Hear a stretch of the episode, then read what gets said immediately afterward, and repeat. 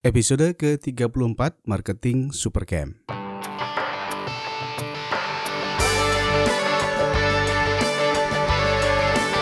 Assalamualaikum warahmatullahi wabarakatuh Salam sejahtera buat teman-teman sekalian Apa kabar?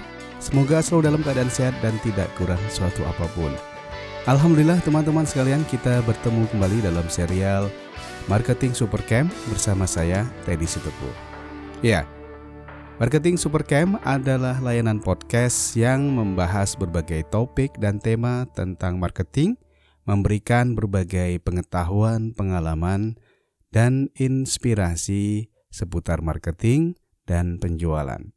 Semoga Marketing Supercamp dapat memberikan manfaat yang sebesar-besarnya buat teman-teman sekalian. Ya, dan saya ucapkan sekali lagi terima kasih atas atensi teman-teman sekalian mendengarkan serial marketing Supercamp ini.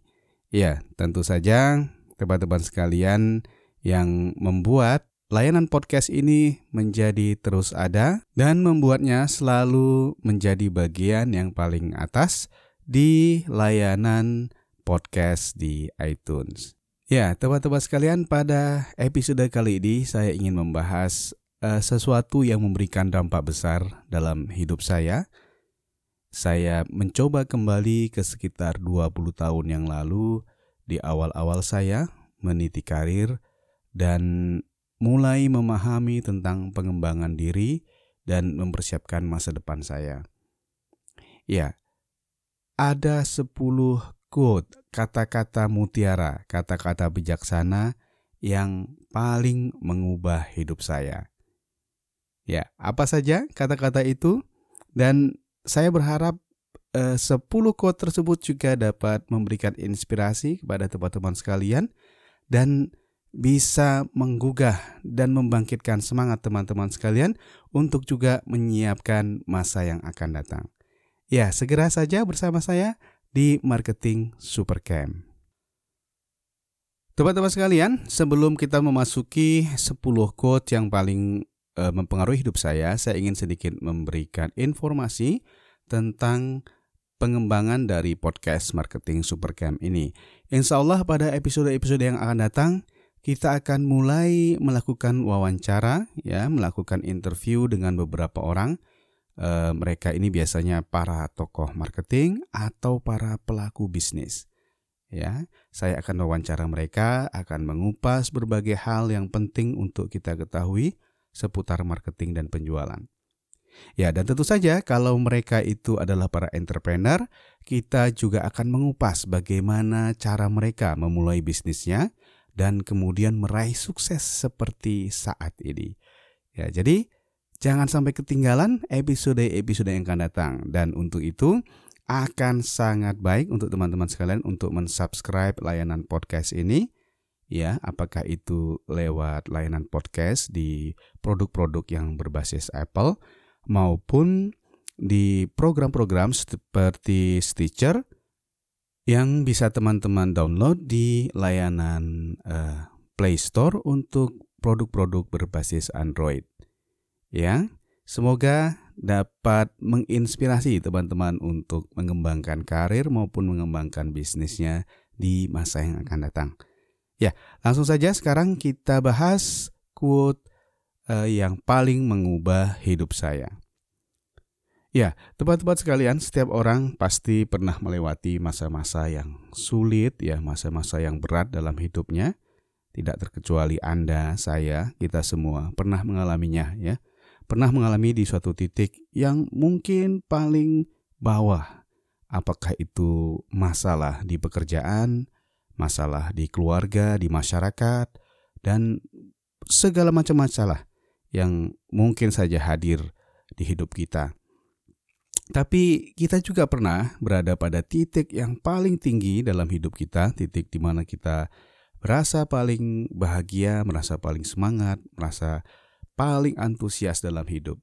Ya, di titik-titik itu kita biasanya sangat senang, ya, dan uh, kita terus berjuang ya di masa-masa yang uh, paling tinggi itu. Ya. Terutama pada masa-masa sulit, uh, biasanya kita kehilangan arah, Kadang-kadang kita tidak tahu harus berbuat apa, bahkan berpikir apa saja kita juga kadang sulit untuk tentukan. Ya, tidak jarang kita kalut, kita putus asa, ya, dan seolah tidak ada lagi masa depan yang baik untuk kita. Ya, tidak ada lagi harapan, tidak ada lagi eh, pokoknya sebuah hidup terasa berat dan eh, gelap ya dan pada masa-masa itu ada dan pada masa-masa itu kadang kita terselamatkan oleh sebuah titik, sebuah cahaya yang muncul berkelebat begitu di dalam kegelapan yang sedang kita hadapi itu. Tidak jarang sekali cahaya itu adalah kata-kata nasihat, apakah itu dari guru kita, dari sahabat kita, dari atasan kita, ya mungkin juga dari para ustadz dan guru-guru agama lainnya. Ya, dan kata-kata itu sering juga berupa kata-kata uh, inspirasi, berupa quote, kata-kata bijak ya. Kadang-kadang kita baca di sebuah kafe, di sebuah toko, di sebuah tempat, dari spanduk ya. Yang kemudian itu memberikan kita secercah cahaya, memberikan inspirasi dan membuat kita menemukan suatu harapan, menemukan satu titik terang di ujung uh, terowongan yang gelap yang sedang kita lewati itu. Nah, dalam hidup saya ada 10 quote yang paling mempengaruhi saya. Ya, dari 10 quote itu ada yang memberikan saya semangat, motivasi ketika saya dalam keadaan yang paling berat dan ada juga kata-kata yang memberikan saya inspirasi untuk maju terus, untuk e, mencapai banyak hal lagi ketika saya dalam keadaan yang baik, dalam keadaan yang e, bersemangat dan termotivasi. Ya, kita akan bahas 10 quote tersebut hari ini. Mudah-mudahan juga bisa memberikan manfaat dalam hidup teman-teman sekalian. Oke, kita mulai dari urutan yang ke-10 ya, urutan ke-10 sampai urutan yang pertama. Bisa jadi urutan ini adalah terkait dengan awal atau tahapan saya mengenal quote tersebut. Ya. Yang ke-10 ya berarti yang paling awal sekali dulu seingat saya adalah ini kata bijak pertama yang membuat saya sadar, membuat saya termotivasi untuk terus bekerja dan belajar menyiapkan masa depan yang akan datang. Ya, yang di urutan ke-10 adalah kutipan dari Louis Pasteur yang berbunyi change favors the prepared mind. Ya, kesempatan menyukai pikiran yang siap. Ya, ini seingat saya tertulis di sebuah buku tentang motivasi. Di awal-awal saya bekerja sebagai seorang pegawai negeri. Nah, saat saya membaca ini, saya sangat termotivasi, saya sangat terinspirasi bahwa saya harus menyiapkan pikiran saya, saya harus menyiapkan kemampuan saya, ya, diri saya untuk dapat menarik berbagai macam kesempatan. Karena kesempatan hanya menyukai dan tentu saja hanya datang bagi mereka yang punya pikiran yang siap. Ya, dalam arti lain saya juga mengartikannya. Dengan kata lain saya juga mengartikannya bahwa untuk dapat melihat suatu kesempatan, kita harus menyiapkan pikiran kita. Kalau pikiran kita tidak siap, maka kesempatan sebesar apa pun dan sesering apa pun dia muncul di hadapan kita, kita tidak akan mampu melihatnya sebagai suatu kesempatan. Nah, inilah yang membuat saya kemudian termotivasi, ya, saya belajar banyak hal sejak saat itu, ya, terutama yang terkait dengan bidang tugas saya. Saya pelajari, saya cari ilmunya, saya bertanya kepada senior-senior saya, para mentor saya, ya, saya cari guru-guru yang tepat untuk mendapatkan ilmu tersebut. Nah, sejak saat itu saya ingin selalu menyiapkan diri untuk satu jenjang, entah itu jabatan, entah itu tugas, ya, Apakah itu amanah? Ya, saya selalu ingin menyiapkan satu jenjang di atas amanah saya yang sekarang. Nah, karena saya yakin bahwa kesempatan hanya datang kalau kita siap. Begini misalnya, saat itu saya masih sebagai seorang staff yang paling rendah di sebuah kantor. Nah, dengan pemahaman kutipan dari Louis Pasteur tersebut, saya selalu menyiapkan diri untuk punya jabatan satu tingkat di atas jabatan saya sekarang. Bukan maksudnya saya berambisi atau saya ingin segera naik jabatan, tidak. Tapi saya yakin kalau saya tidak menyiapkan diri, saya tidak akan pernah mendapatkan kesempatan itu. Nah, jadi saat itu saya menjadi seorang staff yang paling rendah, saya menyiapkan diri untuk punya atau berkesempatan menjadi seorang supervisor. Saya cari ilmu-ilmu tentang supervisor, bagaimana cara menjadi supervisor yang baik, bagaimana saya mensupervisi, bagaimana cara mensupervisi, bagaimana cara menghadapi uh, staff yang sulit, ya pekerjaan yang sulit, bagaimana berkoordinasi, bagaimana melakukan meeting dengan berbagai bidang lainnya. Karena saya yakin itulah tugas-tugas seorang supervisor nantinya. Ya, saya juga ingin membiasakan diri mengetahui masalah-masalah di satu level di atas eh, tugas atau amanah saya sekarang. Kalau saya seorang staff, saya mencari tahu masalah apa yang dihadapi oleh seorang supervisor. Ya, karena saya tadi itu berbekal dengan kata-kata tadi, saya yakin kesempatan untuk menjadi supervisor hanya akan saya dapat kalau saya sudah paham masalahnya dan bagaimana cara menyelesaikannya. Ya, pola pikir ini yang terus saya lakukan mulai dari jenjang untuk mencapai supervisor, untuk menjadi manager, general manager hingga director.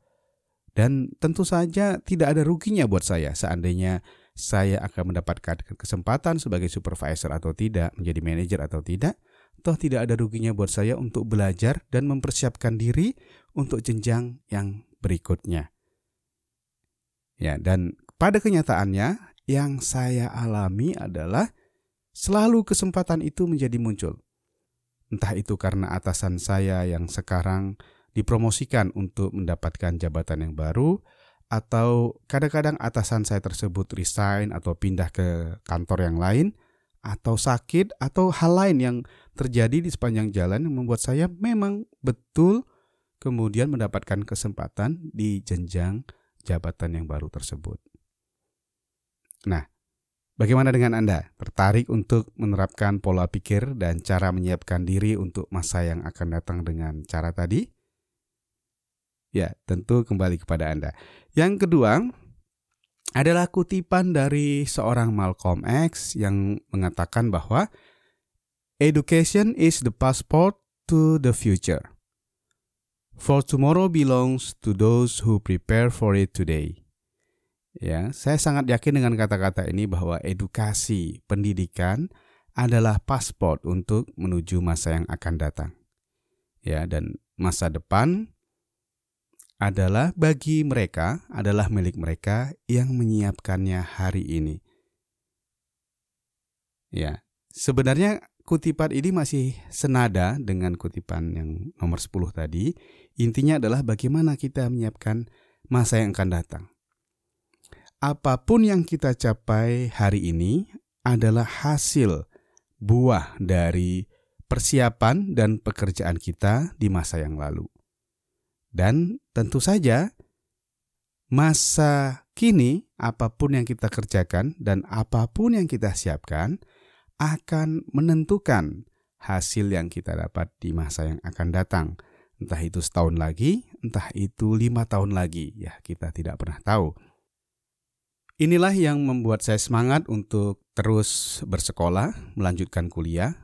Ya, e, sedikit informasi bahwa saya dibiayai kuliah oleh orang tua saya hanya sampai jenjang SMA, kemudian jenjang D3 S1 dan S2 adalah hasil dari uh, kerja saya sendiri itu terus saya lakukan sambil bekerja dan sambil belajar ya, sambil bersekolah.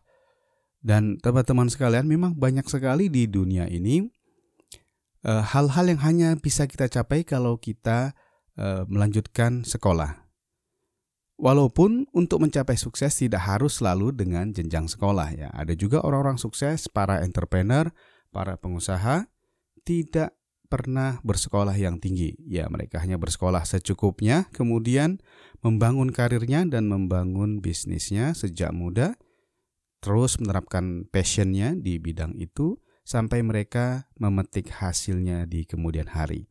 Dan tidak sedikit mereka yang tidak bersekolah justru memiliki prestasi yang lebih tinggi dibanding mereka yang bersekolah. Tentu saja ini pilihan buat kita, apakah kita mau membangun karir, membangun bisnis dari uh, sesuatu yang harus menggunakan jalur pendidikan formal seperti S1, S2, dan S3 atau kita ingin membangun karir dari sesuatu yang tidak harus melalui jenjang pendidikan formal. Nah, teman-teman sekalian, apa pun yang Anda ingin capai di masa yang akan datang sangat tergantung dari masa sekarang. Jadi jangan pernah lengah, jangan pernah merasa nyaman ya untuk hanya berdiam diri sesuai dengan hasil yang Anda capai sekarang, dengan kedudukan yang Anda peroleh sekarang, dengan jumlah kekayaan, dengan jumlah harta, dengan besarnya bisnis yang Anda capai sekarang. Pikirkan masa depan, sebesar apa lagi yang ingin Anda capai, Itulah yang harus Anda siapkan mulai sekarang, mulai hari ini. Sekarang kita di nomor 8 adalah kutipan dari Charlie Jones yang mengatakan, You will be the same person in five years as you are today, except for the people you meet and the books you read. Ya, sekali lagi, you will be the same person. Anda hanya akan menjadi orang yang sama in five years di lima tahun berikutnya sebagaimana Anda sekarang as you are today except kecuali for the people you meet kecuali untuk orang-orang yang Anda temui and the books you read dan buku-buku yang Anda baca. Ya, kutipan ini sangat hebat menurut saya dan sangat relevan untuk kita yang hidup di zaman sekarang bahwa orang ya network orang-orang yang berada di sekitar kita yang kita kenal kita bekerja bersama mereka atau kita belajar dari mereka sangat menentukan apa yang bisa kita capai demikian juga dengan buku-buku ya buku-buku adalah alat yang paling baik untuk mengubah hidup kita. Ya, jadi orang ya, orang yang kita temui, orang yang kita bekerja bersama, orang yang kita belajar darinya ya, dan buku-buku adalah menentukan kita lima tahun yang akan datang. Ya. Dari kutipan ini Kemudian saya tergerak, terinspirasi untuk menyiapkan masa depan saya dengan mencari jejaring, mencari perkenalan dengan orang-orang yang saya anggap dapat membantu saya untuk menjadi orang yang lebih baik lagi. Baik itu di bidang ilmu pengetahuan, di bidang bisnis, di bidang keuangan, maupun bidang-bidang lainnya. Saya berkomitmen untuk menginvestasikan jumlah tertentu dari penghasilan saya setiap bulannya kepada buku-buku yang baik. Entah itu manajemen, entah itu marketing, leadership, maupun sekedar buku-buku untuk memberikan hiburan berupa cerita, novel, dan lain-lain. Dan saya sangat merasakan bahwa buku itu mengubah hidup saya sedemikian hebatnya. Ya, tanpa buku tentu hidup saya masih sama seperti lima tahun atau 10 tahun yang lalu. Buku inilah yang memberikan saya pemahaman yang tidak saya peroleh dari jenjang pendidikan formal di S1 maupun S2. Dan buku ini juga yang membukakan mata saya terhadap berbagai ilmu yang tidak saya pernah ketahui sebelumnya. Ya, dengan buku saya bisa memahami cara berpikir para expert, para pelaku bisnis yang hebat dan eh, banyak hal lagi. Nah, apa pun tujuan Anda, apa pun visi Anda di lima tahun yang akan datang, maka perhatikan dua hal ini. Siapa yang Anda kenal, dan mengenal Anda tentunya, serta buku apa yang sedang Anda baca sekarang. Ya, kalau Anda ingin punya suatu karir, suatu prestasi di bidang arsitektur, tentu saja Anda harus mengenal orang-orang di bidang arsitektur dan membaca buku-buku tentang arsitektur yang paling update. Kalau Anda ingin berprestasi di bidang keuangan, tentu Anda harus mengenal orang-orang di bidang keuangan yang punya pengaruh, yang punya network yang kuat dan baik di bidang keuangan, serta Anda harus mulai membaca buku-buku yang menjadi rujukan di bidang keuangan. Ya, hal yang sama harus Anda lakukan kalau Anda di bidang kedokteran, di bidang kesenian, di bidang penjualan, dan di bidang apa pun itu. Siapa orang yang Anda kenal dan mengenal Anda, dan buku apa yang Anda baca. Perbaiki dua hal itu, dan segera rasakan perubahan yang terjadi dalam hidup Anda. Kutipan ketujuh dari Jim Rohn ya, salah seorang motivator dan guru bisnis dan marketing di dunia yang mengatakan you are the average of the five people you spend the most time with. Ya, you are the average. Anda adalah rata-rata of the five people dari lima orang ya dari lima orang you spend the most time with. Ya. Lima orang yang paling Anda sering habiskan atau luangkan waktu bersama mereka. Ya. Jadi, kita adalah rata-rata dari lima orang yang paling kita sering bersama mereka dan menghabiskan waktu bersama mereka. Ya, menurut saya kita tidak bisa serta-merta mengambil rata-rata lima orang, yaitu mungkin bisa tiga, lima, sepuluh. Ya intinya adalah siapa yang paling sering bersama kita, kita habiskan waktu bersama mereka dalam bentuk mungkin bekerja sama, belajar, bercerita, e, ngobrol, ya bersosialisasi dan aktivitas lain. Perhatikan lima orang itu atau sepuluh orang itu. Siapa pun yang paling dekat Anda, maka Anda adalah rata-rata dari orang-orang tersebut. Nah, orang-orang ini bisa jadi rekan kerja, bisa jadi pemimpin Anda, bisa jadi teman-teman Anda, ya, bisa jadi keluarga atau sahabat. Nah, kualitas mereka menentukan hidup kita. Ya, kutipan dari Jim Rohn ini memberikan kita inspirasi untuk mencari lingkungan yang baik, tempat bekerja yang baik. Orang yang baik berada di lingkungan buruk tidak menutup kemungkinan dia akan berubah menjadi buruk. Dan sebaliknya, orang yang tadinya buruk tapi berada di lingkungan baik akan dapat mengubah dirinya menjadi lebih baik. Nah, tidak hanya berubah dari buruk ke baik atau baik ke buruk, tapi juga dari orang yang efisien, efektif, ya, orang yang berprestasi, ya orang yang rajin membaca, orang yang tertib, orang yang disiplin. Nah, ini yang harus kita cari. Ya. Carilah lingkungan kerja yang orang-orangnya antusias. Orang-orangnya memiliki passion di bidang itu dan memiliki komitmen untuk mencapai kinerja yang lebih, untuk membuktikan atau mewujudkan sesuatu visi bersama Anda. Jangan berdiam diri berlama-lama di lingkungan yang tidak memberikan Anda inspirasi, tidak memberikan Anda pengaruh baik, atau bahkan justru membawa Anda kepada kebiasaan-kebiasaan yang buruk. Jauhi lingkungan itu, jauhi tempat bekerja itu, dan jauhi tempat belajar yang seperti itu. Carilah mereka-mereka yang punya komitmen, Anda tahu mereka berkomitmen, mereka orang-orang berintegritas, mereka orang-orang yang punya semangat dalam itu bekerja, belajar ya untuk mencapai tujuan-tujuan yang lebih baik lagi. Carilah itu dan perhatikan bagaimana mereka mengubah hidup kita. Ya.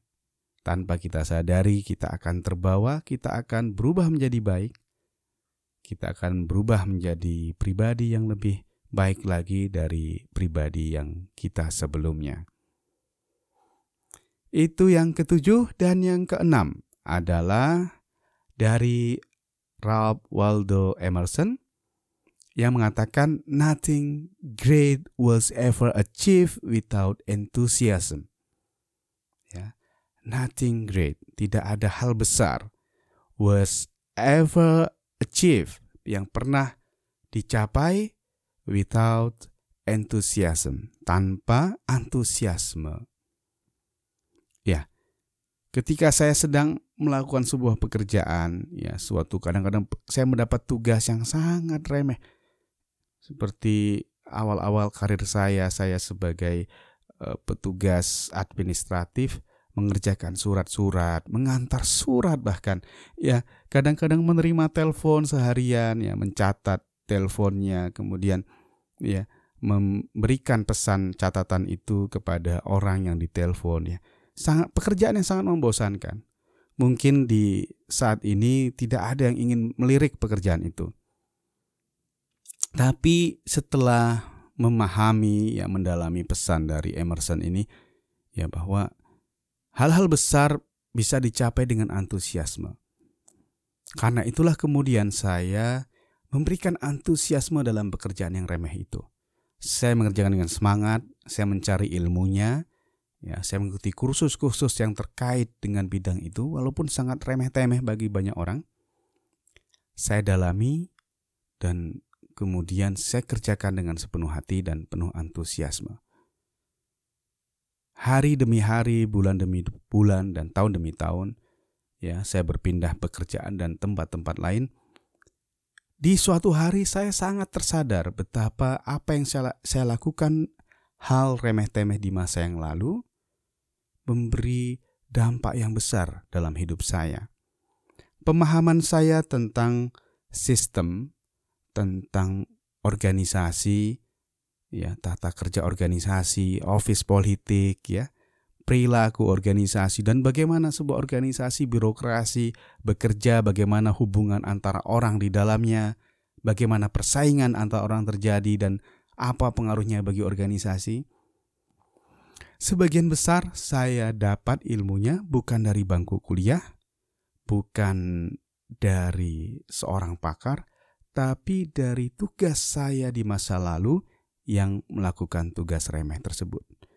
Saat saya mencatat, mengadministrasikan surat, ya, saya memahami dari apa yang saya baca saat saya menerima telepon, saat saya menyampaikan pesan kepada orang, saya menangkap nuansa-nuansa perilaku organisasi di dalam mata mereka, ya, nuansa persaingan, nuansa uh, kolaborasi, nuansa uh, negatif ya kalau ada, itu muncul saat saya menjalankan tugas-tugas saya di masa yang lalu. Ya, bahwa pekerjaan remeh tersebut ternyata memberi dampak besar pada saya, memberikan saya dasar pengetahuan tentang organisasi, manajemen, dan hal-hal yang terkait dengan dinamika organisasi. Nah, mungkin di bidang tugas atau di industri teman-teman sekalian, ada hal-hal juga pekerjaan yang remeh, ada hal-hal yang juga mungkin sangat sederhana, tidak dilirik orang untuk dikerjakan, tapi coba perhatikan Coba lakukan dengan antusiasme, coba lakukan dengan lebih dalam, perhatikan dengan seksama. Mungkin ada hal manfaat, hikmah, dan apa pun yang bisa Anda petik darinya. Dan jangan pernah menganggap remeh suatu pekerjaan apa pun itu. Cari ilmunya, kerjakan dengan sebaiknya, dan kerjakan dengan antusias.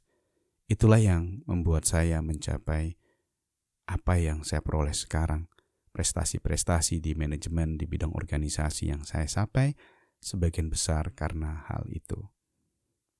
Ya, kutipan yang kelima, ini sebuah pepatah dari bangsa Afrika ya. Saya baca di sebuah buku tentang organisasi. Bunyinya begini.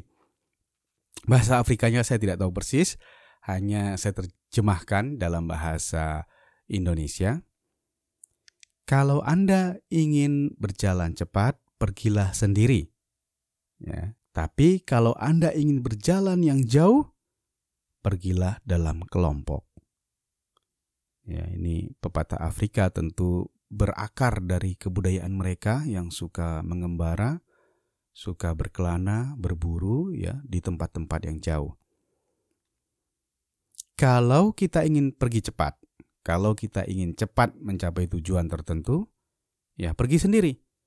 Mengapa? Karena banyak orang membuat kita harus berkoordinasi, harus memperhatikan perbekalan, harus memperhatikan kerepotan yang terjadi sepanjang jalan, dan seterusnya. Itu akan memperlambat kita. Tapi kalau kita ingin pergi jauh, maka pergilah dalam kelompok. Pergilah dalam jamaah. Ya, karena itu akan membuat Anda kuat, membuat kita mampu berjalan lebih jauh lagi karena banyak hal yang kemudian kita bisa berbagi di dalam kelompok, kita bisa membagi peran, kita bisa saling menjaga, kita bisa mem memiliki banyak Eh, keuntungan, yang ahli navigasi, yang ahli perbekalan, yang ahli keamanan, dan seterusnya. Ini yang membuat kelompok itu lebih kuat dan lebih tahan menghadapi berbagai rintangan dalam perjalanan. Apa hikmahnya? Ini memberikan saya inspirasi bahwa organisasi, teamwork adalah suatu keharusan.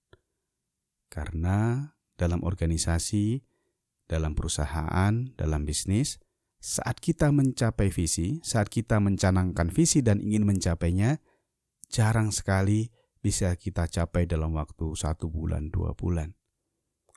Butuh beberapa tahun atau mungkin bahkan puluhan tahun untuk mencapai visi yang sangat besar itu. Karenanya, memiliki kelompok, memiliki teamwork, memiliki organisasi yang kuat adalah suatu keharusan. Itulah yang memberikan saya pemahaman, memberikan saya inspirasi, membangun organisasi menjadi penting dalam setiap bisnis apa pun. Jangan pernah membuat diri kita menjadi single fighter, membuat diri kita sebagai superhero. Ada kalanya kita berhalangan hadir, ada kalanya kita tidak mampu hadir atau ada kalanya sesuatu hal itu di luar kemampuan kita. Tapi kalau kita memiliki sebuah tim yang kuat, sebuah tim yang solid dan punya kompetensi, maka apa pun masalahnya, maka ada orang yang bisa kita harapkan untuk menanganinya. Dan tentu saja ini membuat perjalanan organisasi atau bisnis menjadi lebih kuat menghadapi banyak tantangan dan mencapai visinya pada akhirnya. Ya, kutipan yang keempat dari Colin Powell yang mengatakan bahwa leadership is solving problems. The day soldiers stop bringing you their problem is the day you have stopped leading them. Leadership adalah menyelesaikan masalah hari di mana pasukan Anda, anggota tim Anda, berhenti membawa masalahnya kepada mereka adalah hari di mana Anda berhenti memimpin mereka. Ya, lebih lanjut Colin Powell mengatakan, they have either lost confidence that you can help, ya, or concluded you do not care. Hal itu adalah bukti atau tanda-tanda mereka kehilangan keyakinan kepada Anda bahwa Anda dapat menolongnya, or atau concluded you do not care, atau mereka menyimpulkan Anda tidak peduli. Apa kata Colin Powell berikutnya? Either case is a failure of leadership. Dua-dua itu adalah kegagalan dalam memimpin. Ya, dua-dua itu maksudnya kita tidak mampu menolong mereka, atau mereka merasa kita tidak peduli. Kedua-duanya adalah bentuk kegagalan kepemimpinan. Ya, tidak mampu memimpin mereka atau tidak peduli dengan masalah mereka. Nah, dua hal yang menjadi inspirasi di sini. Yang pertama adalah masalah. Ketika Anda menjadi pemimpin, diangkat menjadi pemimpin, atau mengajukan diri menjadi pemimpin, maka bersiaplah bahwa hari pertama atau jam pertama ketika Anda memimpin, Anda akan segera berurusan dengan masalah. Jadi, jangan pernah berpikir atau bermimpi memimpin kemudian tenang-tenang saja. Memimpin artinya menyelesaikan masalah, dan ketika masalah datang kepada Anda, itu adalah suatu tanda yang baik bahwa Anda sedang dalam kepemimpinan sebenarnya. Jadi, jangan pernah mengeluh ketika ada masalah, apalagi ketika Anda sedang dalam posisi kepemimpinan. Nah, inspirasi yang kedua adalah jangan pernah mengabaikan masalah yang dibawa oleh tim Anda.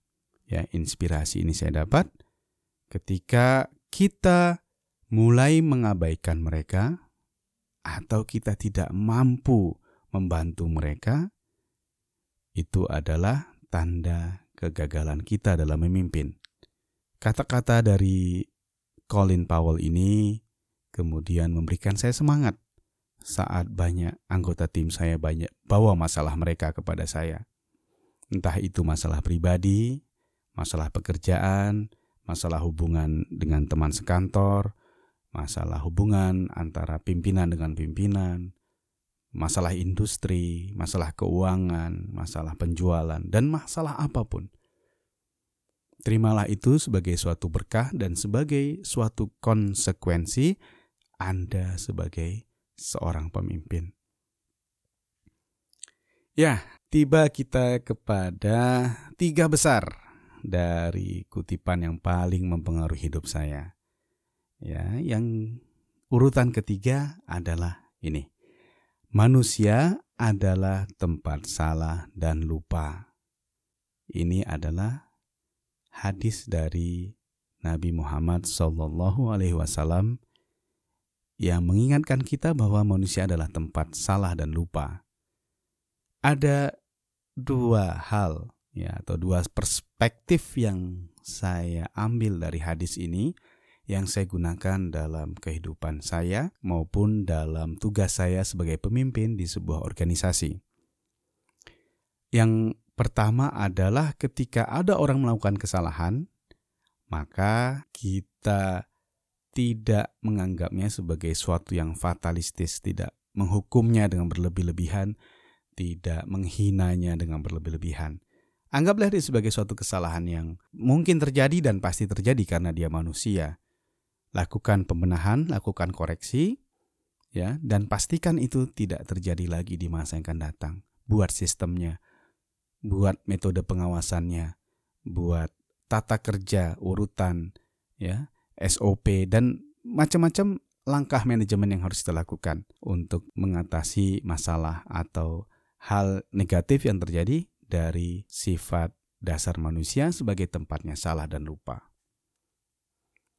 Nah, di perspektif lain, saya gunakan ini sebagai suatu mental set untuk memastikan bagaimana tujuan organisasi tercapai dengan menganggap setiap orang adalah salah dan lupa sampai dia terbukti tidak salah dan tidak lupa.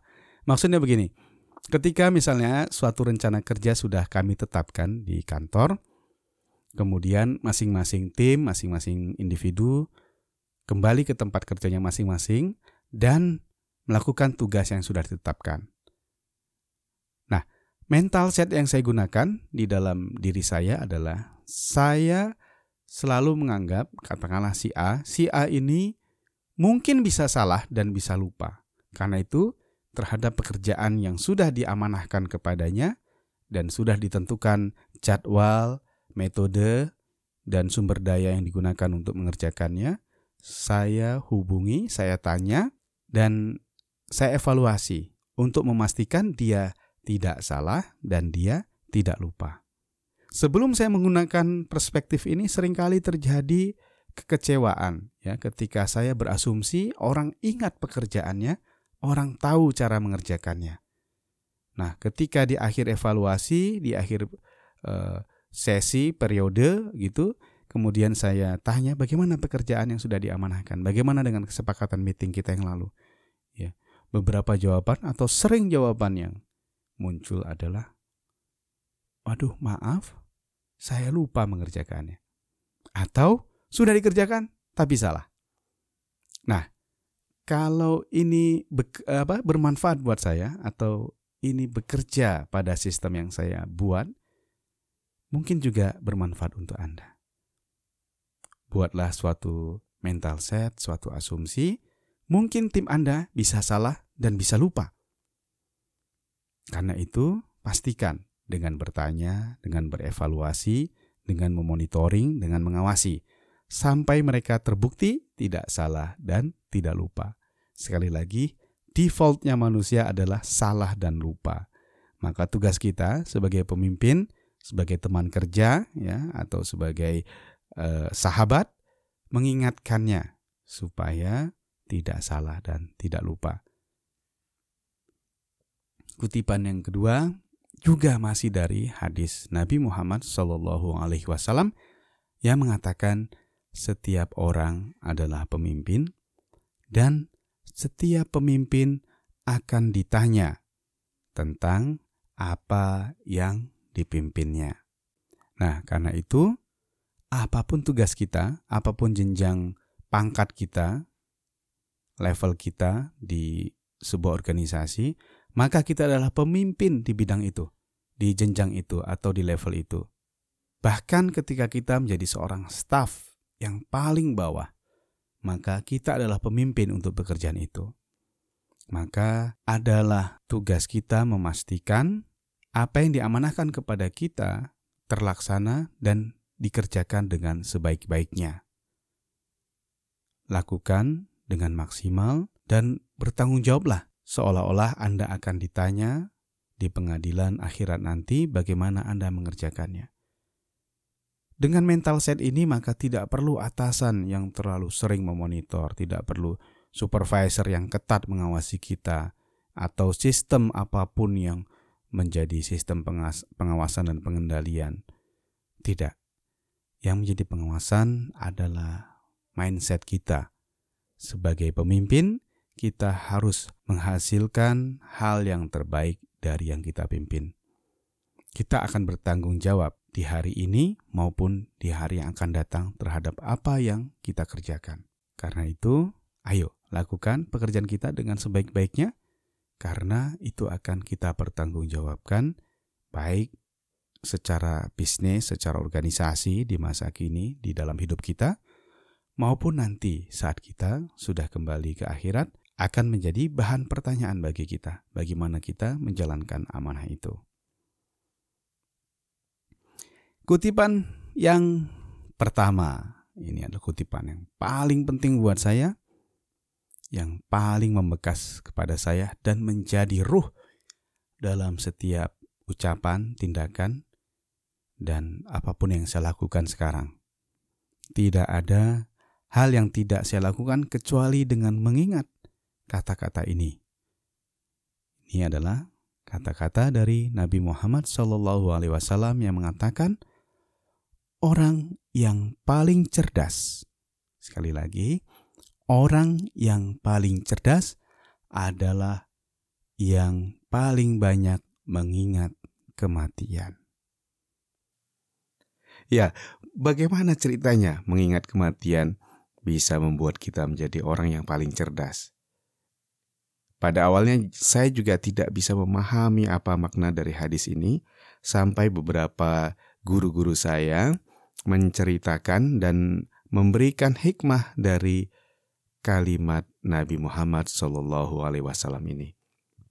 Yang pertama, bahwa kita sebagai manusia, sebagai makhluk hidup, punya waktu di dunia ini yang dibatasi dengan kematian. Ya, Dan setiap kita pasti akan sampai pada titik waktu itu. Nah, masalahnya adalah bukan seberapa panjang atau pendek waktu itu, tapi adalah bagaimana kita menggunakan waktu itu. Tentu saja kita tidak bisa mengatur panjang atau pendeknya waktu yang telah diberikan kepada kita dari sejak lahir sampai nanti kita harus kembali kepada Sang Pencipta. Yang bisa kita kendalikan adalah bagaimana kita mengisinya. Apakah kita akan mengisinya dengan hal-hal yang hanya membuat kita bersenang-senang saja, atau kita mengisinya dengan sesuatu yang bermanfaat bagi orang banyak dan mendapatkan pahala atau nilai kebaikan di mata Sang Pencipta kita. Dan kutipan ini memang akhirnya memberikan dampak dari sisi religius yang sangat besar bagi saya sendiri, memberikan suatu kesadaran penuh bahwa kalau kita mau hidup sepenuh-penuhnya hidup, maka ingatlah kematian. Karena hanya dengan itu maka kita bisa membuat waktu yang diberikan kepada kita menjadi terasa berharga. Mengingat hal ini membuat saya tidak ingin membuang-buang waktu untuk hal-hal yang tidak bermanfaat untuk saya, dan tentunya juga untuk orang-orang di sekitar saya dan masyarakat atau orang lain secara umum. Saya juga ingin mencoba banyak hal, mempelajari banyak hal yang berbagai aspek kehidupan ini, juga mengunjungi berbagai tempat yang tidak pernah saya kunjungi. Mengapa demikian? Karena saya sangat menyadari bahwa waktu yang diberikan kepada saya sangat terbatas, yaitu terbatas dengan takdir yang Allah berikan pada waktu tertentu saya harus kembali kepadanya. Dan waktu itu sangat tepat, tidak bisa dimajukan maupun dimundurkan. Sehingga bagaimana agar waktu itu sangat berguna buat saya? Ya saya manfaatkan dengan sebaik-baiknya. Saya ingin mencoba banyak hal, saya ingin belajar banyak hal. Itu yang pertama. Nah, yang kedua, kata-kata itu mempengaruhi saya dalam membuat keputusan. Apabila saya dihadapkan pada dua alternatif atau beberapa alternatif yang saya harus pilih, dan pilihan itu sangat berat, konsekuensinya ataupun eh, apa yang harus dilakukan dengan pilihan itu, maka saya akan memfokuskan pada pilihan yang memberi manfaat saya dalam kehidupan ini maupun kehidupan setelah tibanya kematian itu. Ya, dalam pandangan religius kita tentu ini adalah soal apakah pilihan itu membawa kita ke surga atau membawa kita ke tempat yang satunya lagi. Dan tentu saja kalau kita melihat dengan perspektif orang yang paling cerdas adalah orang yang mengingat kematian, tentu kita harus memilih sesuatu yang konsekuensinya membawa kita kepada hal yang lebih baik, yaitu membawa kita pada nilai kebaikan, membawa kita kepada pahala, dan memberikan dan membawa kita kepada surga akhirnya. Inilah yang kemudian membuat banyak keputusan di dalam hidup saya sangat berbeda dibanding kalau saya hanya menggunakan logika atau ilmu-ilmu pengetahuan yang secara umum saya telah dapat. Ada hal secara umum, secara keilmuan, menuntut saya melakukan A, namun dengan perspektif ini, menuntun saya kepada suatu keputusan yang B. Dan saya dengan senang, saya dengan tenang menjalaninya karena tahu konsekuensi panjang yang akan saya terima apabila saya tidak mengambil keputusan yang seharusnya saya ambil. Nah, inilah yang hari demi hari, waktu demi waktu, keputusan demi keputusan, sikap demi sikap yang harus saya ambil, kemudian membawa saya pada jalan hidup yang sekarang ini. Teman-teman sekalian, itulah 10 kutipan, 10 kata bijak, 10 kata-kata mutiara yang sangat mempengaruhi hidup saya dari dulu hingga sekarang dan mungkin ke masa yang akan datang. Mudah-mudahan juga bisa memberikan inspirasi kepada teman-teman sekalian dalam melewati tugas-tugas dalam menjalankan tugas-tugas dan amanah yang telah dibebankan kepada kita semua, dan juga dalam melewati berbagai macam rintangan dan ujian dalam hidup ini. Semoga bermanfaat buat kita semua. Ya, teman-teman sekalian, apabila Anda merasa podcast ini bermanfaat, dan tentu saja kami akan sangat senang apabila teman-teman memberikan like atau subscribe pada layanan podcast ini. Dan apabila teman-teman merasa ada sahabat, kolega, teman, dan siapa pun di luar sana yang mungkin membutuhkan pembahasan kita dalam podcast ini, maka saya sangat senang bila teman-teman mau membagi kepada mereka dengan memberikan share ya, dengan memberikan copy linknya di media sosial, di WA group yang teman-teman ikuti dan berbagai platform media sosial lainnya yang mungkin akan memberikan manfaat kepada orang yang lebih banyak. Jangan lupa untuk memberikan komen dan saran pada podcast ini agar kami terus dapat meningkatkan layanan dan kualitas podcast ini menjadi lebih baik dan lebih baik lagi. Sampai di sini pembahasan kita. Semoga teman-teman sekalian selalu mendapatkan keberkahan dan limpahan rahmat dari Allah Subhanahu wa taala dan terus dapat mencapai target-target kinerja Anda. Bila taufik wal hidayah, Assalamualaikum warahmatullahi wabarakatuh.